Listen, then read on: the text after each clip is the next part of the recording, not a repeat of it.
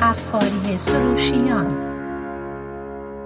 سلام عرض می‌کنم خدمت شنوندگان بسیار عزیزم در برنامه زیستن و رستن همیرا قفاری سروشیان هستم. این هفته می‌خوام درباره مشکل آتیزم باهاتون صحبت کنم که یک اختلال رشدیه که طیف گسترده ای داره. هر بچه ای که در هر کجای این طیف قرار داشته باشه حالتهای خاص خودش رو داره.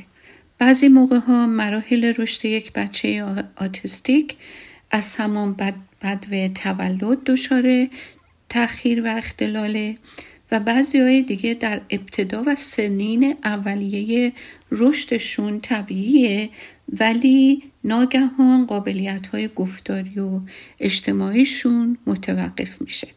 در بعضی از بچه ها از دست دادن قدرت تکلم و در بعضی های دیگه رفتارهای غیرعادی و تکراری مثل ردیف کردن اسباب بازی ها توی خط و ساعت ها به این کار ادامه دادن نشانه های ناهنجاری رو نمایان می‌کنه.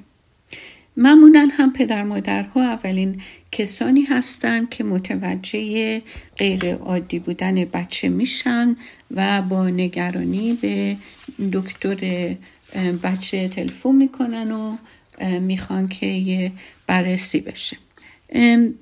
آتیزم یک ناهنجاری و ناتوانی رشدی بسیار پیچیده ایه که در تمام ابعاد زندگی به خصوص در روابط اجتماعی و برقرار کردن ارتباط با دیگران اثر می‌ذاره. و معمولا نشانه ها زیر سن سه سالگی خودشون رو بروز میدن. مسئله که باید اینجا توجه بکنیم بهش اینه که همونطور که گفتم این ناهنجاری یه طیفی داره. در نتیجه همه بچه ها سیمتوم ها یا عوارض آرزه های مشترک ندارن. بعضی ها ممکنه عوارض خفیفی داشته باشن بعضی ها عوارض بسیار غیرعادی و مزاحم و بازدارنده برای داشتن یک زندگی مستقل و طبیعی. در حال در حال حاضر در این طیف سن آتیزم مشخص شده. یکی که همون آتستیک دیسوردره که شکل پرویسیوشه و اختلالات آتیستیک در واقع از یک سری نشونه ها در بچه دیده میشه در بچه دیده میشه که می‌تونه باعث بشه که پدر مادر نگران باشن. همونطور که گفتم و شروع کنن به پرسجو و یافتن علت مشکلات بچه. و هر چقدر که دقت بچه پدر مادر رو بیشتر باشه و بهتر و زودتر بتونن دنبال چاره بگردن به همون نسبت هم امکانه که با یه سری ترفندهایی بشه. این مسئله رو در بچه ها در واقع مادیفای کرد یا با یه کارهایی که حالا طی برنامه توضیح بهتون میدم کمتر کرد بیشتر میشه. ببینین نشونه هایی که یک بچه آتیستیک داره اینه که اولا که به ندرت به چشم کسی نگاه می‌کنه. و در مراتب اولیه رشد نبووش به نظر عادی تره ولی بعد نشونه ها کم کم خودشون رو تا سن سه سالگی نشون میدن. بعد خیلی بچه که آتیستیک هستش دوست داره که از دیگران فاصله بگیره و کمتر دوست داره که درگیرای مثلا بازی یا سوشال انگیجمنت بشه. بعد خیلی رفتارهای تکراری از بچه که آتیستیک سر می‌زنه مثل مثلا سرش رو تکون دادن یا خودش رو به جلو و عقب حرکت دادن یا دست زدن مداوم. و برای مسئله در هر مسئله در واقع تکرار تکرار تکرار کارهایی رو که می‌کنه رو به شدت مورد علاقشه و به نظر میاد که هرچی بیشتر تکرار می‌کنه بیشتر غرق میشه و درگیر اون کارهای تکراریش میشه. و کامیونیکیشنشون هم وربالی یعنی هم گفتاری هم به صورت expression های توی صورت و علائمی که از صورتشون نشون داده بشه آیا غمگینن عصبی‌ان افسردن خستن خیلی کم این expression ها تو صورتشون میشه خونده بشه و expression صورت پدر یا مادر یا اطرافیان هم نمی‌تونن بگیرن متوجه نمیشن. و معمولا هم با یه سری بیماری های دیگه ای تو همه مثلا بچه های آتیستیک بیشتر مشکل گوارشی دارن. مثلا حالت بیرون روی یا حالت یوبوست درشون خیلی بیشتر از بچه های دیگه دیده میشه. اسید رفلکس دارن و بدترین تجربه بچه های آتیستیک اینه که استراب دارن. بسیار حساسیت شدید به نور و صدا دارن و همین نور و صدای زیاد اذیتشون می‌کنه استرس می‌گیرن و استراب نشون میدن. اگر هم که تو شرایط و موقعیت ناآشنا قرار بگیرن خیلی اذیت میشن و به هم میریزن و همینطور خیلی هم طول می‌کشه تا اطلاعاتی رو که می‌گیرن بفهمن و درک کنن. سوالی که برای پدر مادر پیش میاد اینه که آیا به ترتیب زمان این بچه ها بهتر میشن یا اینکه وضعیتشون بدتر میشه؟ که البته جواب قطعی وجود نداره هر کسی با کسی دیگه فرق می‌کنه و همینطور بستگی به intervention های و اون کارهای خاص و محیط که دارن زندگی می‌کنن داره. بعضی موقع ها دیده شده که مثلا بچه autistic تو سن سه سالگی خیلی اوضاش بدتر بوده تا سن 6 سالگی. ولی بعضی موقع ها می‌بینین که با بالا رفتن سن حال بچه بدتر شده. که البته یک عامل و یک علت نمیشه در واقع برای این پس روی یا پیش روی قائل بود. همینطور که گفتم مسئله خیلی پیچیده تر از این موضوع است و خیلی عوامل درس درس هم میده که یا بچه بهتر یا اینکه بدتر بشه. در صورت همونجور که گفتم آتیزم یه تیفه یعنی یک تیفی اکسپکترومیه که می‌تونه بچه این نشونه های آتیستیک رو توی طیف های مختلف داشته باشه ولی میزان و شدت و جدی بودنش کاملا با همدیگه فرق داره. مثلا یک نوع آتیزم اسپرگر syndromeه که بهش میگن high functioning autism یعنی این افرادی که این اسپرگر رو دارن که توی spectrum autism هستن خیلی در مواقع خیلی هم خوب عملکردشون خیلی خوبه از نظر هوشی. خیلی هاشون در حد نرمال و حتی بالاتر هستن. عقب افتادگی کلامی هم اغلب ندارن. ولی مشکلی که دارن اینه که نمی‌تونن با دیگران ارتباط کامل و دوستانه و شادی برقرار کنن. خیلی خیلی زود تحریک میشن. و تاثیر پذیر و تحریک پذیر هستن خیلی سریع هر مسئله منجر به عصبانیت خیلی انفجاری و غیر مترقبه درشون میشه و این اینجور بچه ها لازمه که براشون یک سری تراپی هایی که در واقع رفتارهاشون و مهارت های رفتاری بهشون میده و مهارت کنترل احساسات و, و اون تنش ها رو خیلی می‌تونه بهشون کمک کنه که بتونن نرمال تر رفتار بکنن. البته این مسئله این بچه ها فقط مختص همین داشتن نشونه های بد نیست بلکه بچه های آتیستیک بچه های خیلی خاص و خیلی اسپشالی هستن که در بعضی از مواقع خیلی هم خوب می درخشن و واقعا اگر نباشن انگار که این جهان هستی یه نوع کمبودی داره به خاطر اینکه خیلی از آدم های مشهور مثل موزارت مثل نیوتون در واقع جز گروه بچه های اسپرگر بودن و با این بیماری داگنوز شدن. ولی خب خیلی عمل کرده فوق داشتن.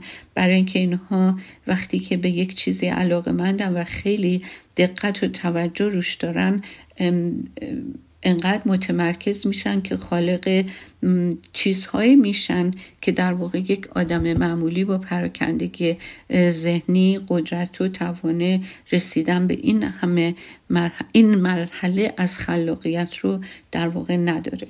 خلاصه این هستی جوری پرورنده که ما هست همه چی دو تا در واقع میشه اینجوری گفت. بذارین دوباره خودم رو اصلاح کنم که یه سکه که دورو داره.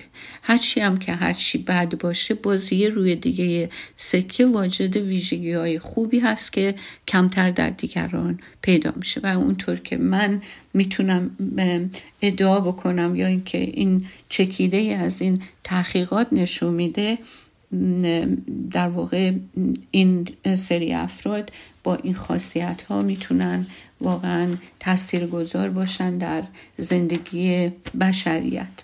خب خیلی کار عجیبی داره. یک قانون عجیبی پشت این خلقت وجود داره که من و شما خیلی راحت نمی‌تونیم اینو در واقع بشناسیم. مخصوصا وقتی که مواجه با یه چیز، چیزی هستیم که در واقع در اون نرم ما نمی گنجه ولی هر چیزی که در نرم ما نمی گنجه نهایتا همه چیزش بد نیست. اینو من می‌خوام بگم.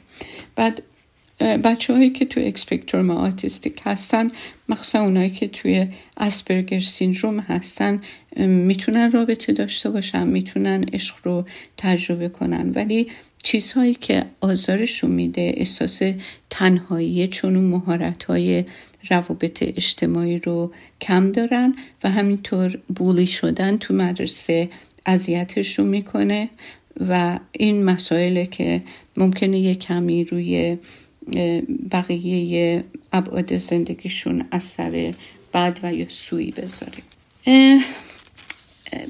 من عرض کردم که این ستیف یکیش همون آتیستیک دیسوردر اختلال آتیستیک. دومی رو عرض کردم که مشکل اسپرگره من خودم یادم میاد که یه بچه رو داشتم که البته نمی‌تونستم کار زیادی بکنم براش برای اینکه تخصصی من در مورد کار کردن با بچه autistic ندارم. برای اینکه اونها یه سری behavioral therapist لازم دارن که یه سری رفتارها رو modify کنن و همینطور احتیاج به دکتر neurologist دارن. و من نه neurologist هستم نه behavioral therapy یا occupational therapy ولی بچه رو می‌دیدم که چنان قادر بود که مسائل ریاضی خیلی پیچیده رو در کوتاهترین زمان حل بکنه که واقعا شگفت انگیز بود. اینطوری میشه اینو گفت و اینو نتیجه گرفت که بچه های آتیستیک می‌تونن از خوش بسیار بالایی برخوردار باشن که به, به این بچه ها میگن گیفت چیلدرن حالا این گیفت چیلدرن یا اینکه بچه هایی که هوش فوق بالایی دارن اینا رو میشه گفت که دیسابیلیتی دارن. باید گفت بله دیسابیلیتی دارن. به خاطر اینه که سیستم مدارس اصلا آمادگی تربیت یا اینکه سرگرم کردن یا داد, داد یاد دادن یا آموزش و پرورش دادن بچه های گیفتتون نداره. برای همین ما بهشون میگیم دیسابیلیتی دارن برای اینکه یه سری تعلیمات و یا چون که تو نرم نمی گنجن یه سری در واقع کمک های مضاعف و متفاوتی باید در اختیارشون گذاشته بشه تا بتونن اینها مثل یه بچه معمولی function کنن ولی از بالاترین هوششون که همین IQ هست به نفع اصلا استفاده بشه تا اینکه بتونن بهره‌های خوبی از این بگیرن. قدرت هایی که بچه های autistic دارن در این spectrumی که راجبش صحبت کردم قدرت خوندن در سنین خیلی پایینه که بهش میگن هایپرلکسیا. خیلی سریع موضوع رو حفظ می‌کنن. از طریق دیدن خیلی چیز یاد می‌گیرن. و خیلی تو کامپیوتر خوبن تو حسابداری خوبن تو مهندسی خوبن و هر موضوعی که زمینه تحقیقی و توجهی بسیار زیادی لازم داشته باشه. مثلا از کسایی که autistic داشتن یکی هانس کریستین اندرسونه که مؤلف کتاب کودکان بوده و همینطور تیم برتن که movie director بوده یعنی فیلمی ساخته و یکی هم لویس کارول که نویسنده کتاب آلیس در سرزمین عجایب بوده. حالا اجازه بدیم من برم و برگردم و باز هم در این زمینه توضیحات بیشتری در اختیارتون بذارم. لطفا با من باشید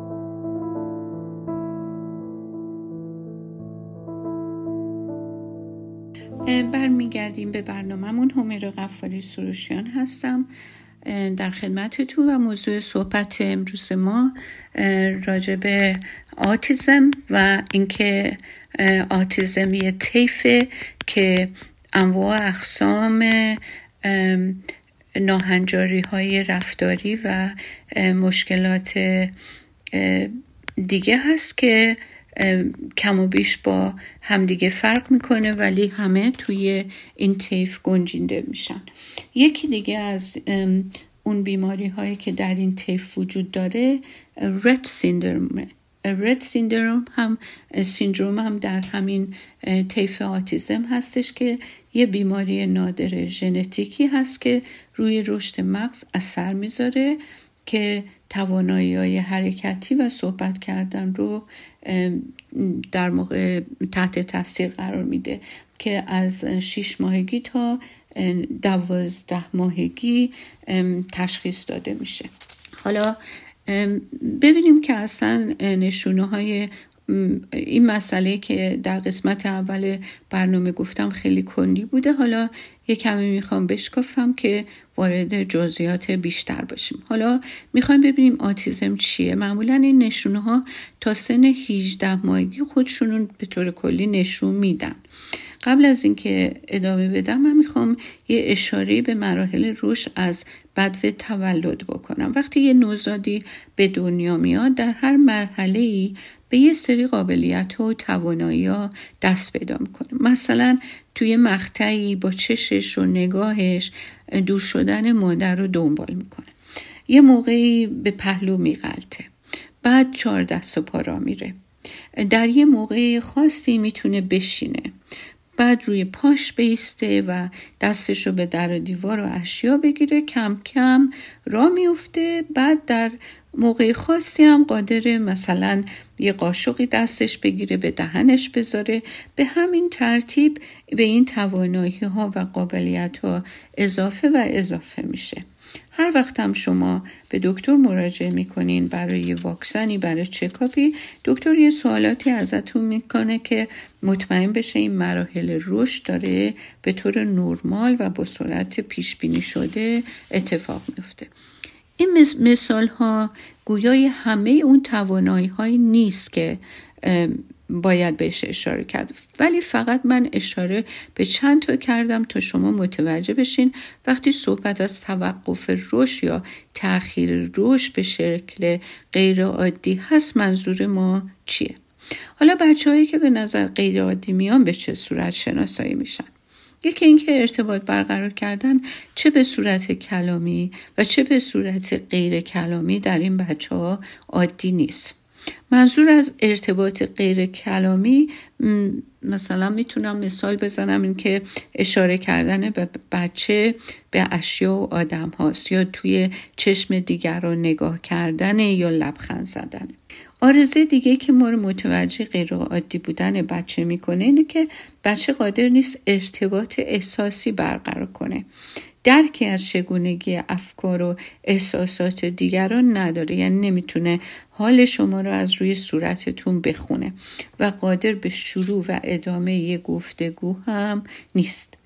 چیز دیگه که می‌تونه یه اعلام خطر باشه اینه که بچههایی که دچار این مسائل هستن رفتارهای تکراری دارن. همونطور که گفتم مثلا کلمات یا کارهایی رو به طور مرتب تکرار می‌کنن. به طور وسواسگونه ای باید کارهای روتین و تکراری و برنامه ریزی شده رو انجام بدن و دنبال کنن. و به صورت تکراری باز هم وسواسگونه یه سری بازی ها رو بیوقفه ادامه میدن. بعضی ها در یک یا چند مرحله رشدی تاخیر دارن و بعضی ها در اغلب مراحل رشد دچار تاخیر هستن. حالا همونطور که قبلا به بیماری اسپرگر اشاره کردم که در طیف آتیزم هستش. با وجود اینکه اسپرگر علائم آتیزم داره ولی همونطور که گفتم فرقهای مهمی هم با آتیزم داره. معمولا بچه که اسپرگر دارن یه نشونه های خفیفتری نسبت به آتیزم دارن.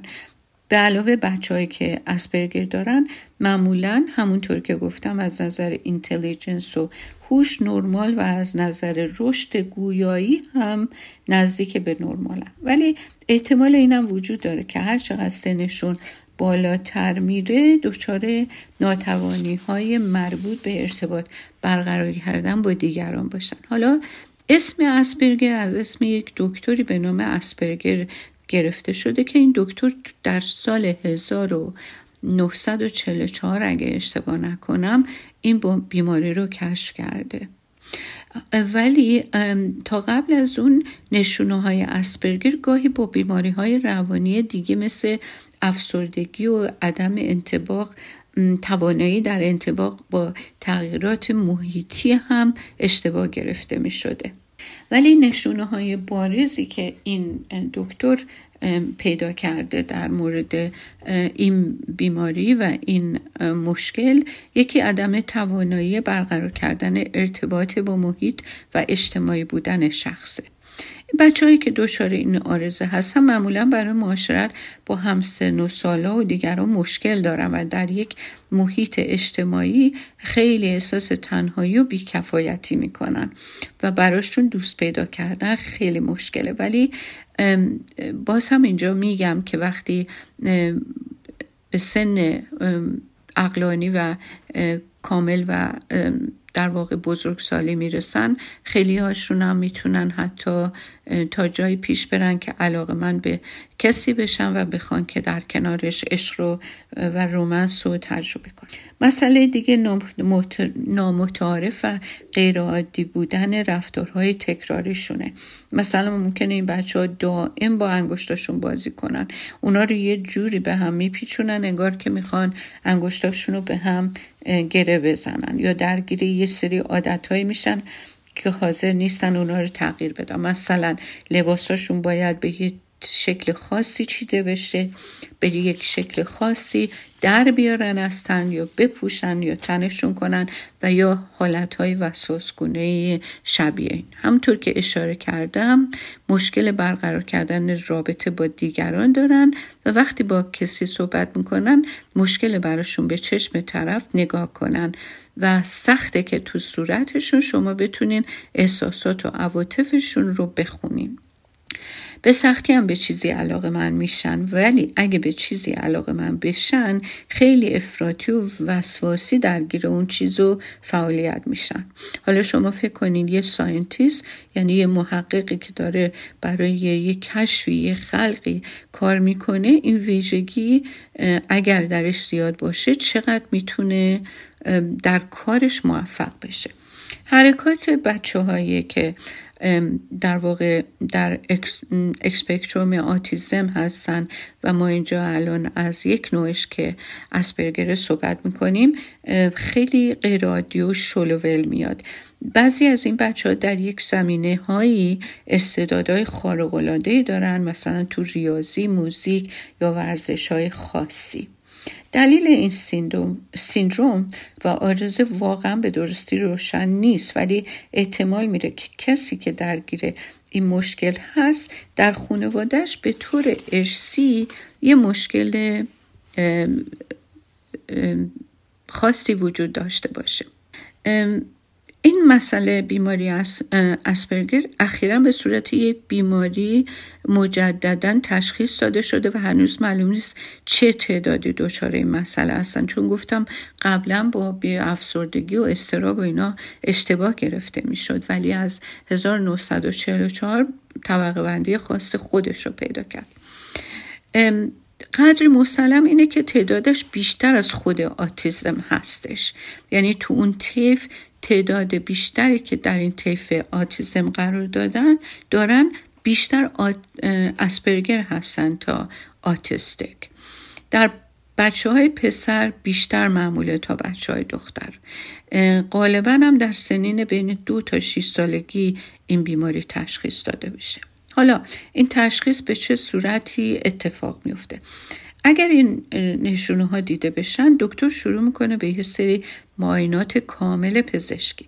با وجود اینکه هیچ تستی وجود نداره که به طور قطع نشون دهنده وجود این مشکل باشه ولی ممکنه دکتر از تست های مختلفی استفاده کنه حتی از اکسری و آزمایش خون تا اطمینان حاصل کنه که یک مشکل جسمی باعث بروز این نشانه های غیر نشده باشه.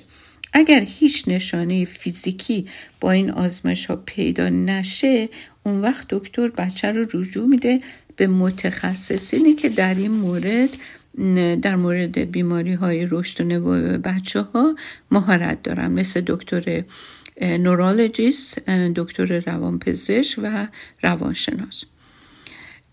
حتی دکتر بچه ها که خودش متخصص مغز و اعصابم باشه که دیگه خیلی بهتر و بقیه متخصصین برای تشخیص و درمان نشانه های اسپرگر مهارت داشته باشن.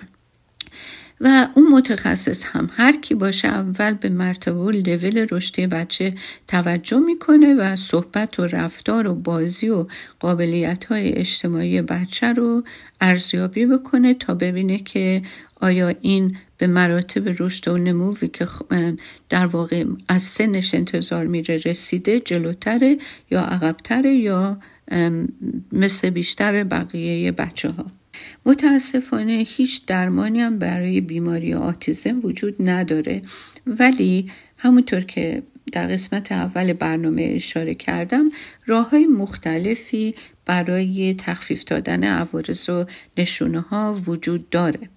یکی از راه استفاده از همون رفتار درمانی یا بیهیویرال تراپی معنیش هم اینه که رفتارهای هنجار و مناسب رو با تراپی ترغیب می‌کنن تا به جای رفتارهای ناخواسته و ناهنجار گذاشته بشه. بعدش هم speech language therapistه یعنی کسی که متخصص صحبت کردن و زبان گفتار درمانیه که این به بچه ها کمک می‌کنه که بهترین مهارت های ارتباط برقرار کردن رو با کلام درشون تقویت بکنه. بعدش هم کار درمانیه که بهش میگن occupational therapy که می‌تونه کمک کنه که بچه یه مهارت هایی رو که در زندگی شخصی لازم داره به کار ببره تمرین کنه و اونا رو به دست بیاره.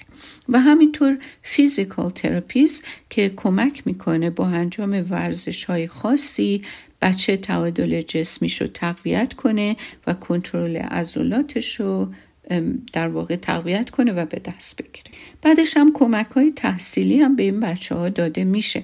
خوشبختانه در امریکا یک همچین برنامه های خاصی در مدرسه ها هست و مدرسه موظفه برای این بچه ها از سن سه سالگی تا پایان دبیرستان یا حتی سنین 21 سالگی و وسایل و امکانات مناسب رو در اختیارشون بذاره. معمولا این بچه ها به کمک تیمی متشکل از والدین و معلم و روانشناس مدرسه و بقیه متخصصین کودکان واجد یک برنامه تحصیلی اختصاصی میشن که بهش پی میگن. با این برنامه که برای مدرسه خرج زیادی داره این بچه ها از حد اکثر امکانات ممکن برای پشت سر گذاشتن مراحل تحصیلی برخوردار میشن. ولی اینم باید اشاره کنم. مخصوصا که عزیزانی که در این کشور جدید هستن مهاجرت کردن و آمدن من متوجه شدم که خیلی هاشون از این برنامه های خاص و ویژه که در اختیار بچه ها وجود داره ولی مدرسه در واقع اعلام نمی‌کنه به هر پدر مادری برای داشتن یک همچین برنامه هایی چون همونطور که گفتم خیلی گرونه و برای هر بچه چیزی حدود سی چهل هزار دلار خرجه برای اینکه یک برنامه اختصاصی برای پرورش و تحصیلش اختصاص بدن. هر اسکول دیستریکتی با بقیه فرق می‌کنه ولی همه موظف هستن که اگر بچه ناهنجاری داره اینو اعلام کنن ولی متاسفانه من خیلی دیدم که مدرسه به اطلاع پدر مادر را نرسونده و پدر مادر را از یک همچین ویژگی خبر ندارن. در نتیجه از دست میدن سالهای خیلی خیلی خاص و مهمی رو و ممکنه که بعدش خیلی دیر باشه و بچه نتونه کچاب کنه. ولی اگر پدر مادری باشن که اطلاع داشته باشن از این برنامه ها می‌تونن از طریق یه نامه بخوان از سیستم مدرسه که بچه رو یک ارزیابی بکنه و ببینه که چه کارهایی میشه برای بچه انجام داد. البته حتما نباید یه بچه آتیستیک باشه. همین که بچه می‌بینین که از بچه های متوسط کلاس خودش به هر دلیلی عقبتره باید با مدرسه رجوع کنیم و باید ازشون بخوان که تستای مخصوصی رو انجام بدن تا بتونن ببینین که آیا این بازگوشی بچه است که نمی‌ذاره بچه توجه تو کلاس بکنه یا اینکه واقعا یه دلیل دیگه ای داره که باید حتما اول شناسایی و بعدش هم با هر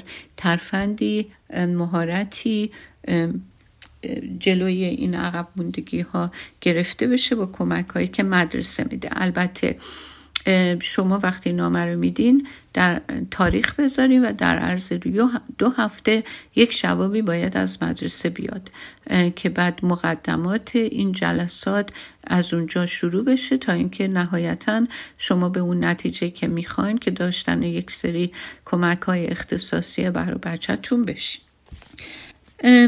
دوباره برمیگردیم به مسئله ادامه بقیه برنامه که راجع به همین آتیسم بود که اینجا باید اشاره, اشاره بکنم که هیچ دارویی برای درمان وجود نداره ولی برای تخفیف دادن عوارض این بیماری بعضی از داروها مثل داروهای ضد استراب یا ضد افسردگی تجویز میشه.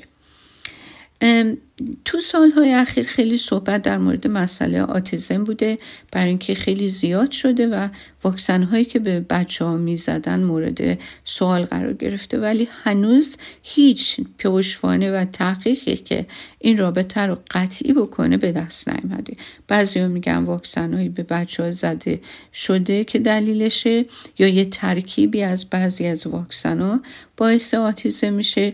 بعضی هم به کلی این رو رد می‌کنن چون همونطور که گفتم هیچ تحقیقی تا امروز به اثبات نرسونده که این رابطه واکسن با این بیماری چیه. سوال مهمی که معمولا از طرف پدر مادر رو مطرح میشه اینه که آیا آتیزم در یک گروه خاصی از مردم بیشتره یا تا نسبت به گروه های دیگه؟ و جواب اینه که ریسک این بیماری در بچه های پسر بیشتره تا دختر و در یک خانواده ممکنه خواهر برادرها همه آتیستیک داشت. آتیستیک در اکسپکتروم آتیستیک باشن.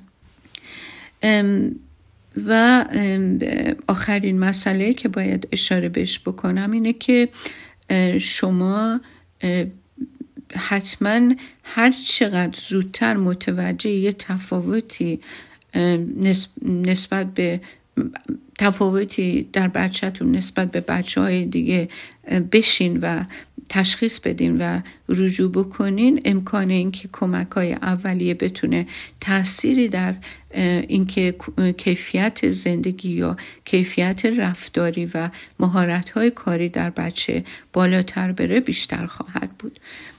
امیدوارم که این اطلاعات خیلی کوتاه و مختصر مورد نیاز هیچ کدومتون قرار نگیره. ولی اگر چنانچه گرفت بدونین که مخصوصا در امریکا خوشبختانه خیلی خیلی پدر مادر و سپورت های حمایت های خیلی خوبی دارن و بعضی موقع ها این دیبیت یا این احتمال وجود داره که میگن که ممکنه که از این موتیشن اسپرم یا اگ مادر باشه که خب این باعث آتیزم میشه که اون هم هنوز به اثبات نرسیده. در صورت موفق و معید باشیم و تا هفته آینده به خدای بزرگ میسپارمتون. خدا نگهدار.